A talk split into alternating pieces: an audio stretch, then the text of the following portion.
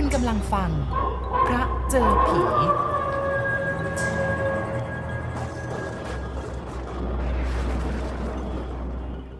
แต่ความเป็นจริงแล้ว สมองใสสบายหัว ไม่ต้องใช้ยานัด ไม่ว่าจะเป็นหมอวิเศษ หรือว่าหมอเฮงซวยอะไรก็ได้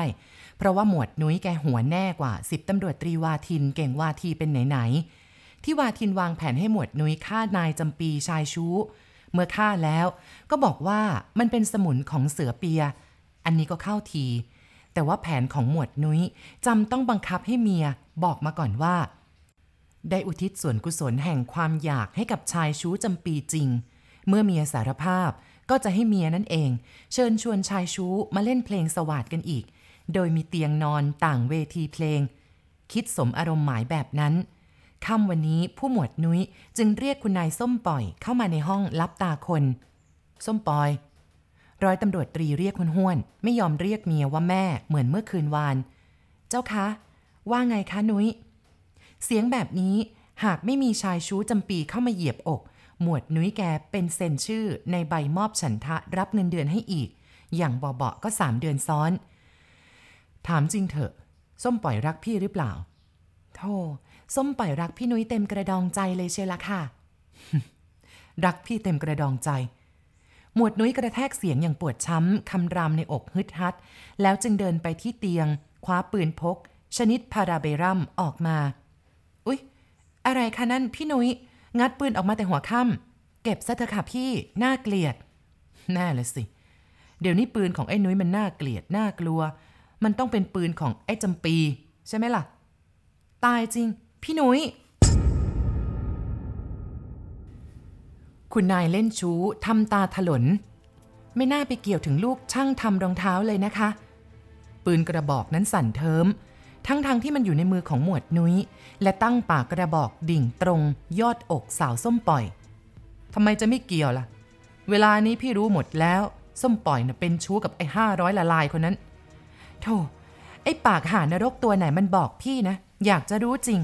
น้องยังบริสุทธิ์สำหรับพี่นุ้ย น้องยังครองความเป็นเมียที่ดีอย่างมั่นคง แล้วก็คงเส้นคงวานะ ชอเลาะแบบนั้นแล้ว หล่อนก็โถมเข้ากอดหมวดนุ้ย หวังจะให้หน้าอกเสียดสีกับหน้าอกอันเต็มไปด้วยเสี้ยนขนแข็งๆของผัว กลุ่มขนบนหน้าอกของหมวดนุ้ย มันเหมือนกับเส้นหญ้าในสนามกอล์ฟเล็ก ๆ หากคลุกเคล้าเคล้นคลำกันไม่ช้า หมวดนุ้ยเอง ก็คงจะลืมเรื่องนี้ซะ แล้วก็โอนอ่อนผ่อนตามไปด้วยกับความร่านผู้ชายของหล่อน ทว่า หมวดนุ้ยกลับไม่ยอมให้ส้มปล่อยเข้ามาถึงตัว และที่ลือกันว่าผู้หมวดกลัวเมียนั้น วันนี้ไม่ยักกะกลัว มีหนำซ้ำถีบเมียผางเข้าให้เต็มหน้าอ๋ออะไรนี่พี่ อะไรกัน ตีนกูไงล่ะ เมียหงายแผ่บนพื้นตาเหลือก ปืนในมือผู้หมวดจ้องตรงหัวใจ มึงบอกมานะ มึงเป็นชู้กับไอ้จำปี มึงให้ไอ้จำปีทำปู้ยี่ปู้ยำเหมือนที่กูทำกับมึง กี่ครั้งละ ฮะ พูดสิเว้ย จะให้จะให้เมียพูดว่ายังไงล่ะคะพี่ พูดความจริงเท่านั้น ปืนในมืออำนาจของมันเหนือสิ่งอื่นใด หล่อนจึงสารภาพกับผัวยังหมดเปลือก หมวดสาดหัวเราะอย่างขื่นๆ เมื่อเมียพูดจบ พร้อมกับการกราบลงตรงตีนที่ถีบหน้าจนหงายไปเมียจะไม่ทำเลวแบบนี้อีกแล้ว ใครจะไปเชื่อมึงล่ะ ของมันเคยซะแล้วนี่วะ กูเผลอเมื่อไหร่ กูก็ต้องเลี้ยงลูกคนอื่นมึงเอางี้ ในตากลบอยู่ด้วยหยาดน้ำตาของหล่อนวาววามขึ้นทันที ยังไงคะ ส้มปล่อยต้องนัดให้ไอ้ชูมาที่นี่อีก หล่อนนึกในใจ บ้าเหมาะจริง และอยากจะถามว่า ชูมีอยู่ถึงสองคน จะให้คนไหนมาล่ะ แต่แล้วส้มปล่อยก็น่าเสีย เมื่อผู้หมวดบอกต่อมาว่า มื่อมันก้าวเข้ามาในห้องนอนของกูกูจะฆ่ามันซะฆ่ามันให้ตายคามือโอ้พี่ มันไม่โหดร้ายไปหน่อยหรอคะ เสียงตีนเหวี่ยงเข้าให้กลางอกที่กว้างใหญ่ เต็มกอบเต็มกำของส้มปล่อยทำให้กลิ้งกระเด็นกระดอนไปพร้อมกับเสียงร้องไห้โฮอย่างเจ็บปวด ความเจ็บนั้นทำให้รีบลนลานลุกขึ้นนั่งวิงวอน พี่ พอแล้ว พอแล้วพี่ฉันเข็ดแล้ว ต่อไปนี้มึงจำไว้นะอีส้มปล่อย มึงต้องนัดชู้ของมึงมาที่นี่ มึงเลือกเอาว่ามึงจะตายสองคน หรือมึงต้องการให้มันตายคนเดียว ฉันฉันยังอยากอยู่กับพี่นะ อย่างนั้นเมื่อไหร่ล่ะ มึงจะนัดชู้มึง เดี๋ยวเดี๋ยวฉันไปซื้อทูบที่ตลาด แล้วก็จะเลยไปนัดไอ้จำปี ฉันจะนัดมันมาให้พี่นุ้ยฆ่า แต่พี่นุ้ยต้องไว้ชีวิตฉันนะ ผู้หมวดสะบัดหน้า ให้สายตาพ้นไปจากใบหน้าสวยของเมีย ก้าวพ้นประตูห้องออกไป และก็ไม่หันกลับมามอง จนกระทั่งพ้นบันไดเรือน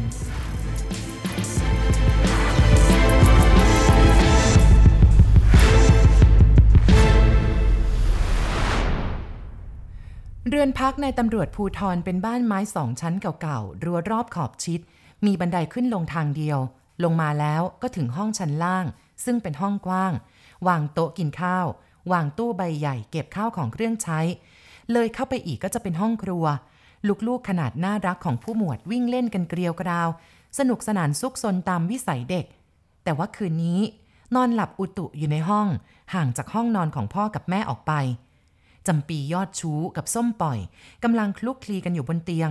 แต่จำปียังไม่ทันได้ถอดกางเกงปลดเข็มขัด ประตูห้องก็เปิดผาง ผู้หมวดนุ้ยรักแผนก้าวเนิบเข้ามา ในมือมีปืนจำปีเองถึงกับตกใจตาเหลือก ก้มกราบสามลา แล้วก็ไม่ได้เงยหน้าขึ้นมาอีกเลย ด้วยผู้หมวดนุ้ย เอาหมอนหนุนวางบนหัวโปะลงบนท้ายทอย แล้วก็ปักปากกระบอกปืนกับหมอน ลั่นไกสองนัดซ้อน เลือดสดสดๆแดงฉ่ำมันสมองกระจุยกระจายติดหมอน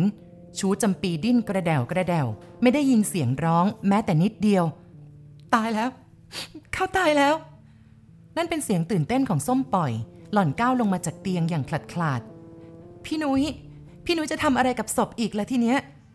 เขาไม่ตอบ แต่ว่าก้าวไปทางปลายเตียง เปิดตู้ทึบเก็บเสื้อผ้ากว้างออก แล้วก็กวาดเอาเสื้อผ้าออกมา มันจะยากอะไรวะ เอาศพมันไปไว้ในนี้ก่อน สักสามสี่วัน เหม็นเน่านะพี่ เฮ้ย มันไม่ทันเหม็นหรอก พอหาลังใหญ่ ๆ ได้แล้วก็เอาศพใส่ลงไปในลัง ต่อไปก็ไปให้ตำรวจหามลังขึ้นรถ เมียถามไม่ค่อยไว้ใจว่า เรื่องนี้มันจะไม่รั่ว พี่แล้วแล้วถ้าตำรวจถามว่าลังนี้มันมีอะไรล่ะ ง่าย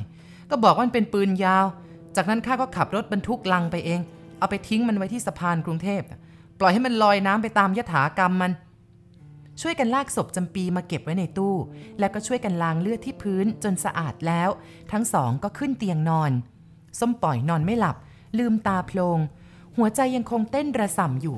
และมันเหมือนกับมีอะไรสักอย่างหนึ่งบังคับให้หล่อน มองไปทางตู้ทึบปลายเตียง แสงไฟห้าแรงเทียน แขวนไว้ ตรงประตูส่องมาถึงตู้ทำให้สว่างพอสมควร มองเห็นกุญแจดอกใหญ่ที่พี่หนุ้ยใส่ไว้ เวลานี้มันแลดูหนาทึบแน่นหนา แต่อีกทีนึงก็เหมือนกับประตูตู้ถูกเขย่าเบาๆ หล่อนไม่เชื่อสายตา จึงพงกหัวขึ้นจากหมอนมองเพ่ง เพื่อให้แน่ใจ ครั้นแล้ว คุณพระช่วย ส้มปล่อยร้องหวีดขึ้น จนกระทั่งหมวดนุ้ยผวาสุดตัว อะไรวะ อะไรกันนนพี่พี่นั่นดูดูนั่นสิส้มปล่อยบุ้ยปากไปที่ประตูตู้เก็บเสื้อผ้า เลือดสดสดๆสีแดงฉ่ำทะลักออกมาจากรอยประตู หยดแมะลงพื้นกระดานตำรวจนุ้ยมองอยู่ครู่หนึ่งก็ลุกขึ้น เดินไปเปิดไฟดวงใหญ่สว่างจ้า เลือดมันไหลออกมาจากศพ เขาพูดในขณะที่ไขกุญแจตู้ เพื่อเอาผ้าห่มหนาๆห่อศพไว้ให้มิดชิด แล้วก็เช็ดเลือดที่หน้าตู้ให้หมดจด เมื่อไขกุญแจแล้ว เพื่อเอาใจผัว ส้มปล่อยก็มายืนอยู่ข้างๆพ่อผัวของหล่อนเปิดบานประตูกว้างออก หล่อนเองถึงกับผงะ สายตาที่จับจ้องไปยังศพ ซึ่งนอนขด งอ อยู่ในนั้นเหมือนกุ้งเผา อาจจะเป็นเพราะว่าศพมันงอ อยู่ในลักษณะนี้ก็ได้ ลิ้นจึงแลบออกมายาว ในตาถลน ปากแบะ และปากนั้นก็ขมุบขมิบเหมือนจะพูด ผู้หมวด ไม่ได้เงยหน้ายังคงก้มลงเช็ดเลือดที่พื้นตู้ จึงไม่เห็นว่าจำปีมันอ้าปากพูด ใบหน้าของมันหล่อนจำได้ชัด เวลานี้ใบหน้าหล่อเหล่านั้นซีดขาว ฟันขาว ขณะที่ปากนั้นอ้าขึ้น และลิ้นที่ห้อยยาวออกมา ค่อยๆ หดกลับเข้าไปในปาก มันหันหน้ามามองส้มปล่อยเต็มตา ให้ดิ้นตายไปเถอะ ใบหน้าของจำปีที่ได้เห็นนั้น มันช่างสลดเศร้าซะเหลือเกิน ปิดตู้ พี่นุ้ย ปิดตู้สักทีเถอะ ส้มปล่อยร้องพร้อมกับกระโดดขึ้นเตียงตัวลอยทำไมไม่ดูให้เต็มตาล่ะ ดูไม่ได้ใช่ไหมล่ะ ไม่อยากเห็นชายชู้นอนงองหงิกเป็นขิง หมวดนุ้ยพูดประชด และเมื่อปิดตู้ลั่นกุญแจเรียบร้อย เมียของเขาก็นอนคลุมโปง แต่ก็รู้ว่าไฟดวงกลางห้องดับแล้ว คงเหลือแต่ดวงห้าแรงเทียนตรงประตูอีกสักครู่ หมวดนุ้ยก็กรนสนั่นโลกา เขาหลับไปแล้ว หลับได้อย่างเหนื่อยอ่อน แต่ว่าส้มปล่อยเองเหงื่อแตกพลัก เสียงหมาวัดบางเสาธงหอนโวกเวก หอนรับกันเป็นทอดๆแล้วเจ้าตัวที่หมอบให้นมลูกอยู่ที่ใต้ถุนเรือน ก็หอนโหยหวนชวนขนหัวลุก ส้มปอย ส้มปอยจ้า ส้มปอย ชิบหายละนังหัวของหล่อนเย็นวาบที่ได้ยินแบบนั้น มันเป็นเสียงของเจ้าจำปี มันตายไปเมื่อตอนหัวค่ำเวลานี้เพิ่งเที่ยงคืนเท่านั้นทำไมถึงด่วนมาหลอกมาหลอนกัน ไปเถอะ ไปผุดไปเกิดเถอะ หล่อนพูดอยู่ในอกของหล่อน พูดทีเสียงคับแคบอยู่ในโปงผ้าห่ม แต่จำปีเองก็ได้ยิน อะไรกันส้มปอย ผัวของเธอทำรุนแรงกับฉัน แล้วยังจะให้ฉันไปผุดไปเกิด เขาฆ่าฉัน โดยร่วมมือกับเธอ มันเรื่องอะไรกันที่ฉันจะปล่อยให้อยู่กันอย่างมีความสุขล่ะ จากนั้นหล่อนก็รู้ว่าผ้าห่มที่คุมโปง ถูกดึงหลุดลุ่ยออกไปพ้นตัว และมันก็เหมือนกับมีอำนาจชนิดหนึ่ง บังคับให้หล่อนลืมตาขึ้น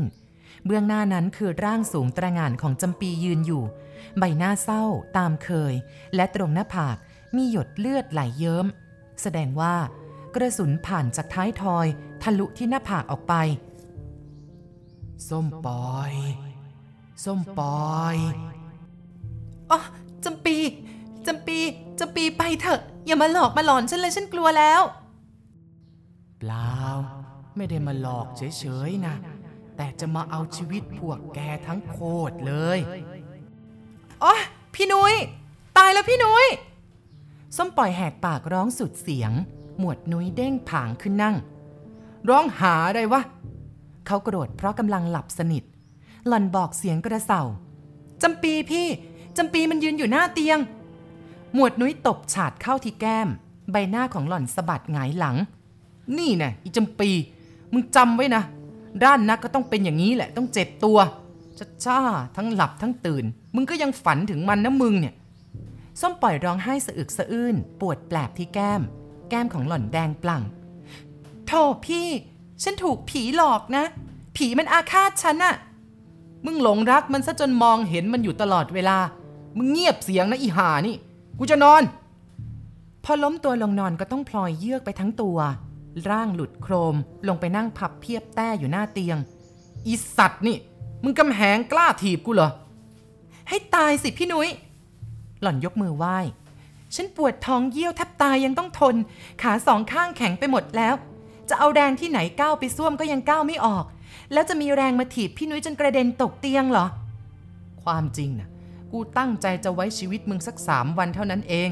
และกูถึงจะฆ่ามึง งั้นมึงก็อย่าอยู่เลย ตายสักคืนนี้เถอะพอขาดคำผู้หมวดก็กระโจนเข้าคว้าปืนใต้หมอน แต่แล้วก็ต้องชะงัก